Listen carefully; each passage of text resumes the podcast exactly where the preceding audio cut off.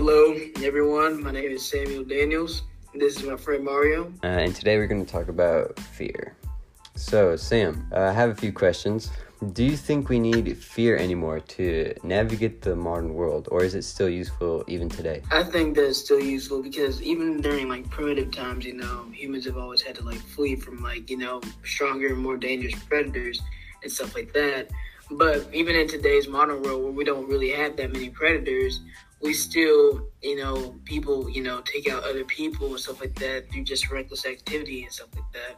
And I feel like if we didn't have fear and you know know how to avoid those situations and have these certain inhibitions we wouldn't be alive because we wouldn't be actively trying to protect ourselves and that would leave us vulnerable to like other outside sources that could possibly harm us you know uh, yeah i would agree with that i feel like fear like helps us like it protects us. Being afraid of like the right things it keeps us safe and it like makes us alert uh alert to danger and prepares us to like deal with it. Uh so next question. What would happen if we didn't have any fears uh, at all? I feel that if we didn't have fear at all i think that we we would not survive because the simple fact that we would just always be vulnerable because we wouldn't be protecting ourselves and leaving us would just be leave ourselves out there, you know, like um, we'll be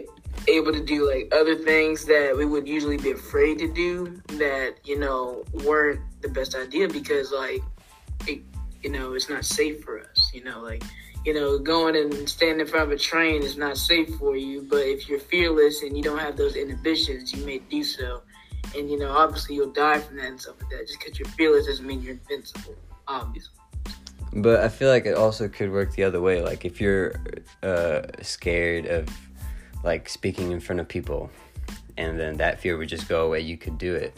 So wouldn't that also like work the other way around? Yeah, but like only for temporary though. I feel like if we were fearless like all the time and stuff like that, and for most of our lives and everything, I feel like you know eventually we'll get too cocky and end up doing stupid stuff that could end up killing us earlier than we were supposed to die, you know.